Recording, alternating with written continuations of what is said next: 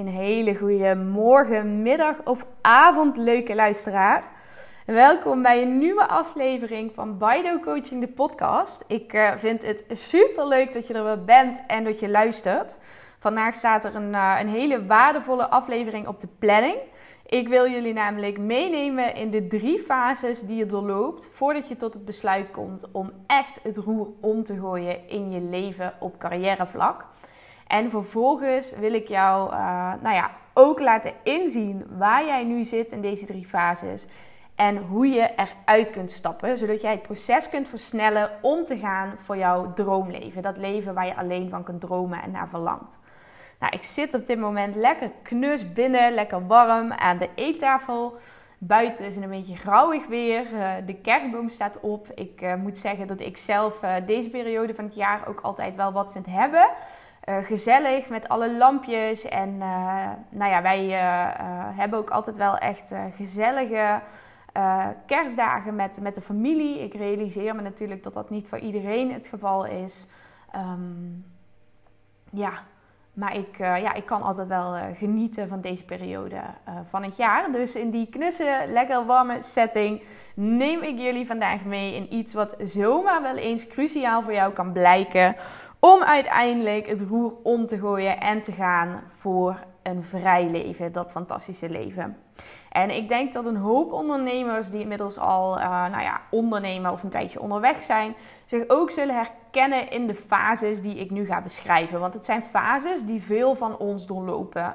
Um, nou, om even naar mijn eigen verhaal terug te blikken, uh, heb ik uh, succesvol mijn studie afgerond en ben ik daarna eigenlijk uh, precies het pad gevolgd wat men van mij verwachtte. Voor mij betekende dat de studie International Business om vervolgens het grootzakelijk bedrijfsleven in te rollen. Nou, daar heb ik uiteindelijk een carrière gehad van dik vier jaar, 4,5 jaar zoiets. Verschillende functies vervuld, van sales tot aan projectmanagement en supply chain coördinatie. Um, maar um, nooit het gevoel gehad dat ik eigenlijk uh, 100% op mijn plek zat in de functies die ik uh, vervulde. En ook tot de realisatie eigenlijk kwam dat het pad dat ik was aan het bewandelen niet mijn eigen pad was. Maar vooral het pad dat lag in de lijn der verwachting, in hoe het hoort. En dat plaatje, uh, dat kennen we volgens mij allemaal wel grofweg wat uh, er heerst in, in het systeem, in de maatschappij waarin we zijn opgegroeid. Uh, dat betekent veelal, je wordt geboren, je groeit op, je gaat naar basisschool, naar middelbare school. Nou, vervolgens ga je een mbo, een hbo of een, uh, een uh, universitaire opleiding doen. Um, en op het moment dat je dat succesvol afrondt, dan ga je een baan zoeken die in lijn ligt met de studie die je gedaan hebt.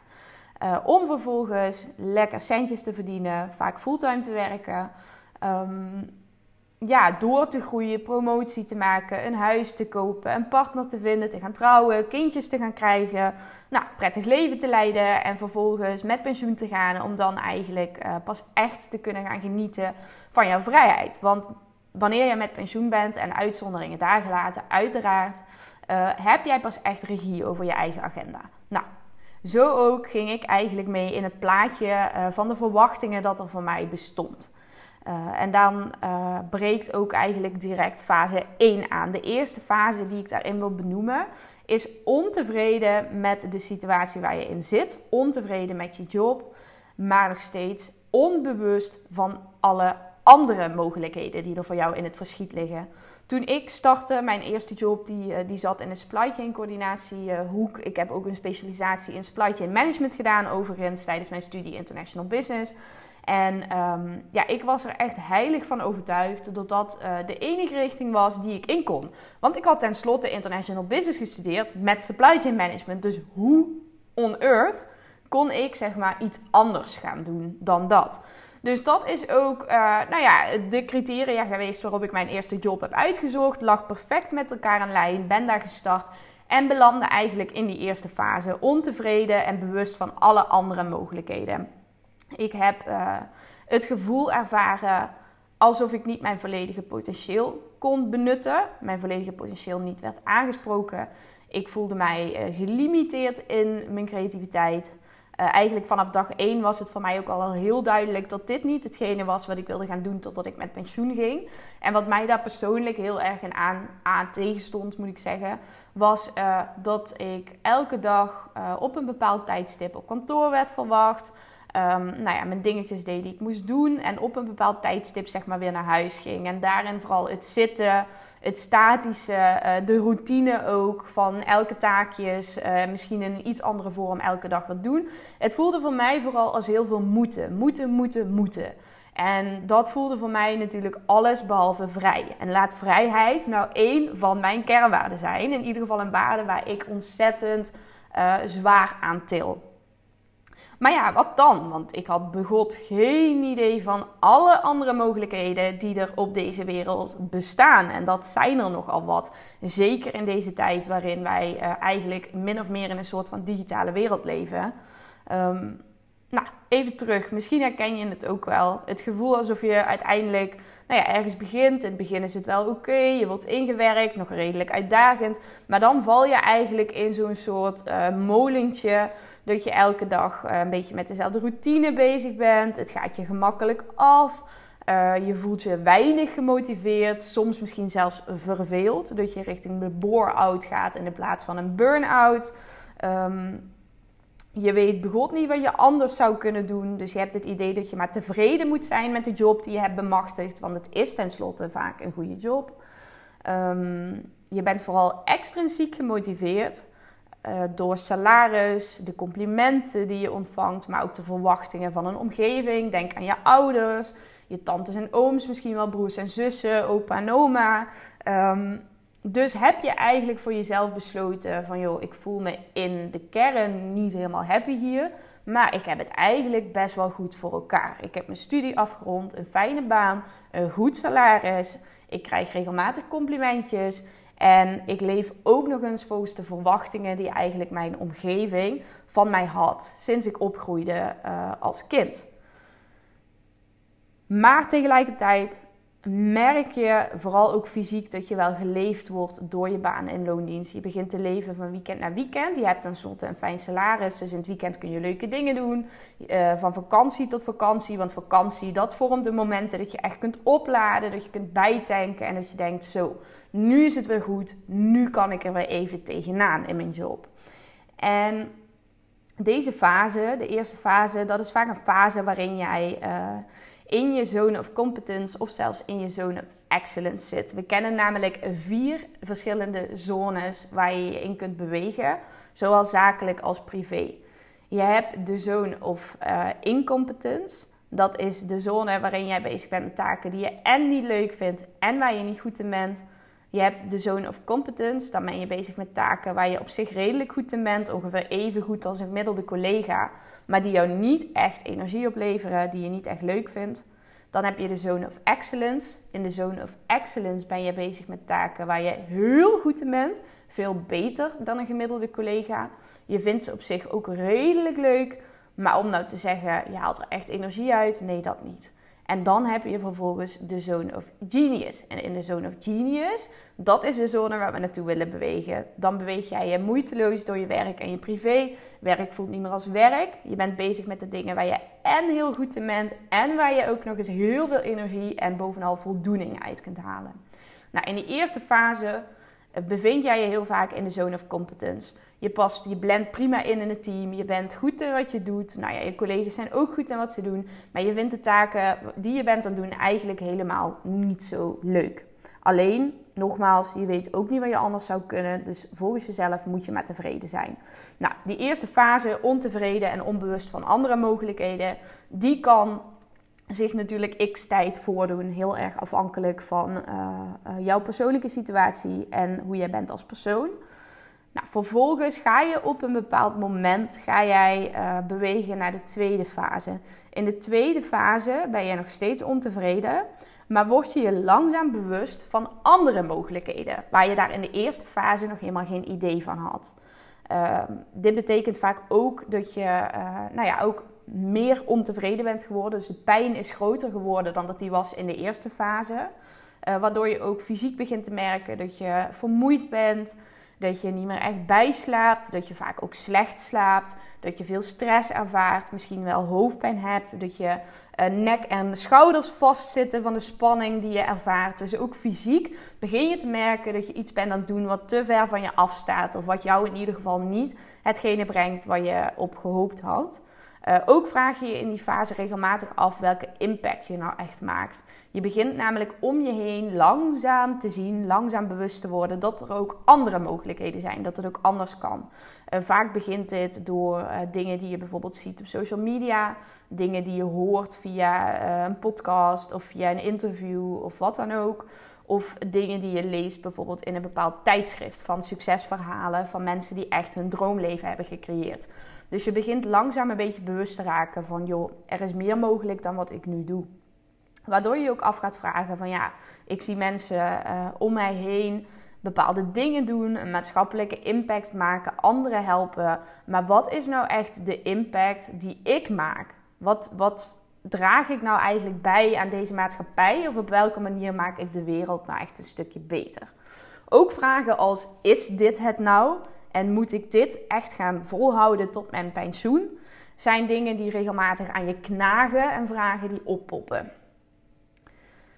Maar het ondernemerschap voelt nog steeds als een heel ver van je bedshow. Je denkt, nou, ooit op een dag wil ik wel eens een keer gaan ondernemen. Het lijkt me wel tof om te proberen, maar op dit moment, nee, moet je er echt nog niet aan denken. Het voelt nog heel erg ver weg. Het voelt iets als wat jij misschien helemaal niet kan, want je weet niet wat je wil gaan doen. Uh, waar je goed in bent, waar je krachten liggen, hoe jij een bepaalde impact kunt maken, daar heb je geen idee van. En je vraagt je ook af, weet je, kan ik dat wel? Kan ik dat wel? Nou, op dat moment in die tweede fase heb je ook nog steeds ijdele hoop dat je de perfecte functie gaat vinden in loondienstverband. Dus je hebt nog steeds de hoop dat jij iets gaat vinden waar je en heel goed in bent en waar je jouw um, passies in kwijt kunt. En tuurlijk bestaan er situaties waarin je dit kunt vinden in loondienst. Maar uit ervaring, vanuit mijn eigen ervaring, maar ook de ervaring die ik heb opgedaan bij mijn klanten, de dingen die ik om mij heen heb gezien in, in de corporate carrière, uh, zelfs de fases die ik heb gezien terwijl ik nog studeerde bij bepaalde uh, mensen om mij heen. Um, kan ik jou vertellen dat dit heel vaak niet het geval is. Dat jij niet de perfecte functie gaat vinden in loondienst. Ik hoop het natuurlijk wel voor je. Um, wat je dan vervolgens gaat doen, is externe vacatures bekijken. Je gaat bekijken wat is er nog meer. Je gaat scrollen, je gaat zoeken, bijvoorbeeld via Indeed of via LinkedIn. Je gaat je bedenken uh, waar jij nou goed in zou kunnen zijn, wat je ook leuk vindt. Alleen de valkuil hierin is dat wij zo getraind zijn op het feit dat we denken dat we alleen kunnen doen waar we voor gestudeerd hebben. Dat je ook vaak dezelfde zoektermen gaat gebruiken als die je gebruikt hebt om jouw eerste job te vinden of die gerelateerd zijn aan jouw eerste job, mocht je daar gewoon ingerold zijn. Omdat dat hetgene is waarvan je weet dat je het kan, waarvan je weet dat het aansluit bij je studie en waarbij je nou ja, ook de minste of het minste risico loopt. Uh, er is geen risico eigenlijk, of een heel klein risico om op je bek te gaan. Wanneer jij een nieuwe vacature zoekt die aansluit bij wat je nu doet. Alleen die valkuil is natuurlijk dat hetgene wat je nu doet je helemaal niet happy maakt.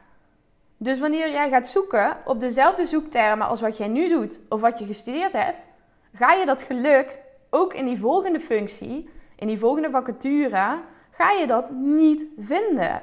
En ergens diep van binnen voel je jezelf ook al dat dat niet het leven gaat brengen waar je van droomt. Maar zie je het meer als een soort tussenstop en um, ja, dringt dat besef nog niet helemaal tot je door. Weet je, je voelt het wel.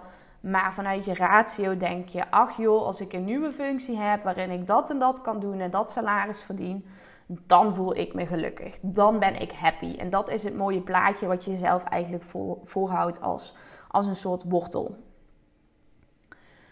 Dat is de tweede fase. Ontevreden en langzaam bewust van andere mogelijkheden.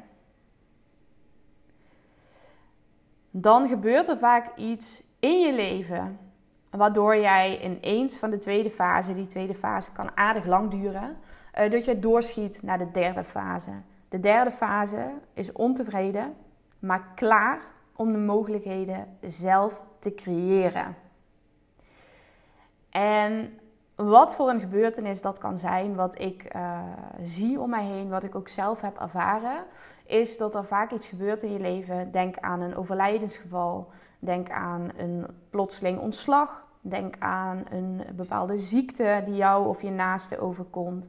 Uh, misschien wel een scheiding of een relatie die verbroken wordt. Uh, dat kunnen allerlei gebeurtenissen zijn. Vaak zijn dit helaas niet de meest fijne of mooie gebeurtenissen.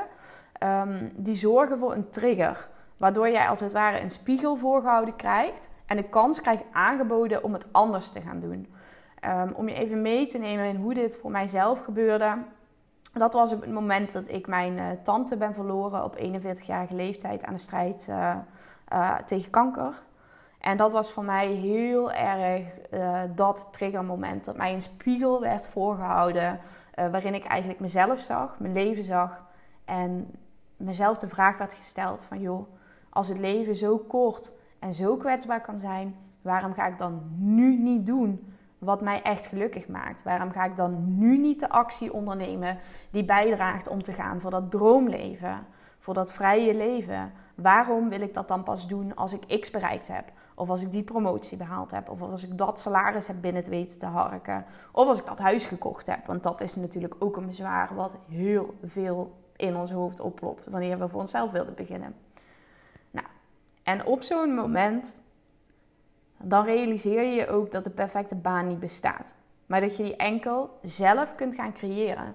Want een droomleven, dat is een leven op jouw voorwaarden. En dat zijn er vaak nogal wat. Voor mij zijn de voorwaarden voor mijn droomleven regie hebben over eigen agenda. Maar ook regie hebben over uh, elke dag bezig zijn met de taken die ik leuk vind, waarvan ik denk dat ze bijdragen aan de wereld, aan de maatschappij en waar ik uh, energie van krijg. Dat ik ideeën kan bedenken en die eigenlijk direct kan doorvoeren zonder dat tien man daar een plasje over hoeven te doen. Dat ik uh, nou ja, ook echt kan creëren vanaf de grond af aan. Dat ik niet locatie afhankelijk ben. Dat is ook een voorwaarde voor mijn droomleven. Dat ik in principe mijn laptop hier kan pakken en uh, weet ik waar, zeg maar, in Verwegistan kan gaan zitten en nog steeds uh, mijn bedrijf vanuit daar kan runnen. Maar vooral ook de vrijheid hebben om goed voor mezelf te kunnen zorgen. Op het moment dat het even minder met mij gaat, dat ik dan ook de vrijheid heb om even een stapje terug te doen. Of op het moment dat er een privé-situatie iets van mij vraagt, dat ik de ruimte heb om daarop te kunnen acteren. In de plaats van dat ik moet voldoen aan allerlei moedjes en omstandigheden uh, die er nou eenmaal bij horen. Nou, in die derde fase dan ben je ook vaak klaar om daadwerkelijk de eerste stappen te gaan zetten. Dat betekent dat je veelal gaat googlen. Dat je gaat opzoeken uh, hoe begin ik voor mijzelf? Wat zijn interessante verdienmodellen? Um, hoe bedenk ik een verdienmodel? Wat zijn talenten? Waar ben ik goed in? Hoe ontdek ik mijn talenten? Hoe ontdek ik mijn passie? Um, nou, et cetera. Je gaat van allerlei informatie googelen. Je gaat echt sponsen, als het ware, over het ondernemerschap, over het voor jezelf beginnen, over nou ja, die wetenschap eigenlijk ook over jezelf ontwikkelen, zodat je die stap kunt gaan maken. En vaak gaat deze fase ook gepaard met het bijvoorbeeld volgen van gratis masterclasses, uh, het downloaden van e-books, uh, nou, noem maar op. Allerlei gratis materiaal wat je gaat vinden, wat je gaat zien en uh, waar je jouw eigen lessen en lering uit gaat trekken vervolgens. in die fase begin je ook steeds meer bewust te worden van alles wat er mogelijk is. Alle mogelijkheden die bestaan op deze wereld. Uh, je gaat via social media inspirerende accounts volgen. Je gaat inspirerende mensen spreken. Je gaat je meer omringen met de mensen die al het leven leven waar jij naartoe wilt. Misschien ga je wel online of fysieke netwerkevenementen bezoeken. Uh, alhoewel dat vaak nog wel een brug te ver is hoor in die fase. Maar vaak gaat deze fase ook wel gepaard met kleine investeringen in je eigen persoonlijke ontwikkeling. Je gaat boeken lezen, uh, je gaat um, nou, soms ook een aantal cursussen of online trainingen aankopen. Je gaat je verdiepen in het ontdekken van je passie en je talenten. Nou, welke stappen zet je in het ondernemerschap, et cetera, et cetera.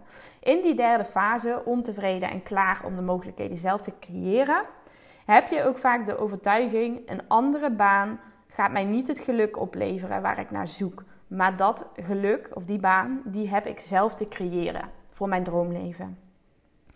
En wat ik hiermee eigenlijk wil zeggen, is dat we vaak uh, drie fases kunnen onderscheiden die je doorloopt, in chronologische volgorde vaak, Voordat je besluit dat het echt tijd is om het roer om te gooien en om de regie te pakken over je eigen leven en je eigen geluk. Um, ontevreden en bewust van andere mogelijkheden. Fase 2, ontevreden en langzaam bewust van andere mogelijkheden. En fase 3, ontevreden en klaar om de mogelijkheden zelf te creëren. Om ze nog even voor je te herhalen. Ehm, en wat hierin heel belangrijk is, is dat jij jezelf kunt identificeren. Dat jij kunt zien waar jij op dit moment zit in die drie fases in het proces en dat je eruit kunt stappen. Want hoewel die derde fase vaak getriggerd wordt door een ernstige gebeurtenis in je leven, kun je ook zelf in die derde fase stappen.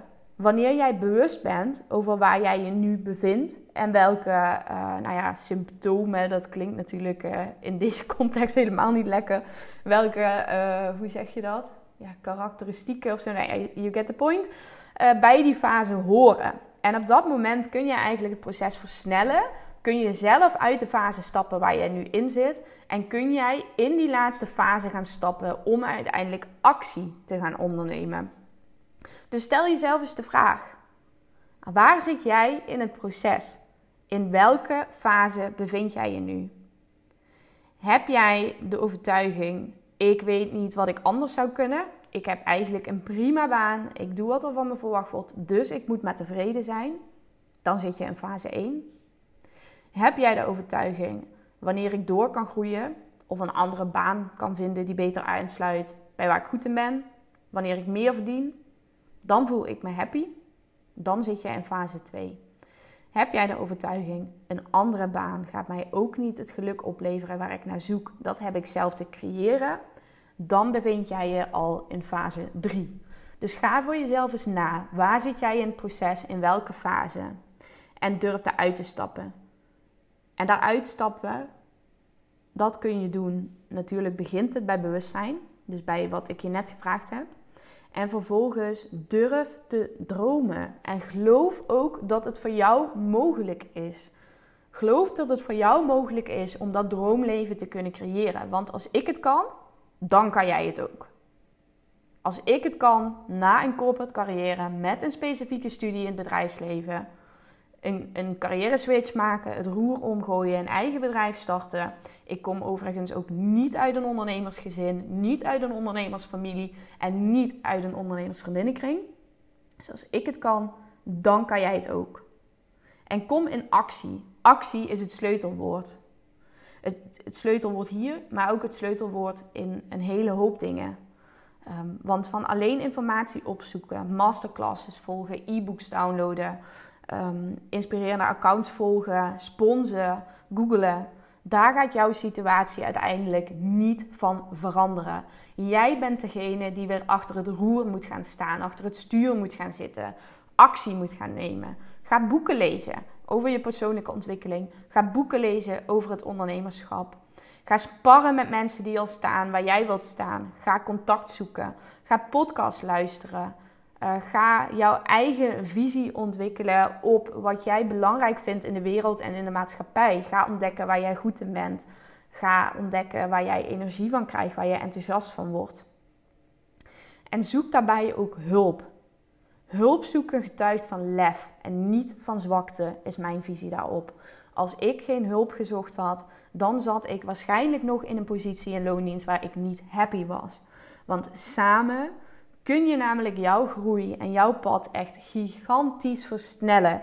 Doordat iemand staat waar jij al wil staan, doordat iemand jou kan wijzen op je blinde vlekken, doordat iemand jou scherp houdt en doordat iemand uh, jou even uit jouw eigen gedachtenpatronen kan trekken waar je in vastgeroest zit. In jouw eigen realiteit, jouw eigen waarheid. En dat die iemand jou ook een nieuw perspectief kan tonen. Een nieuwe wereld kan laten zien die ook voor jou mogelijk is.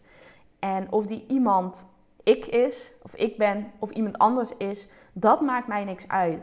Maar gun het jezelf om hulp te zoeken. En zie het als lef hebben, als moed hebben.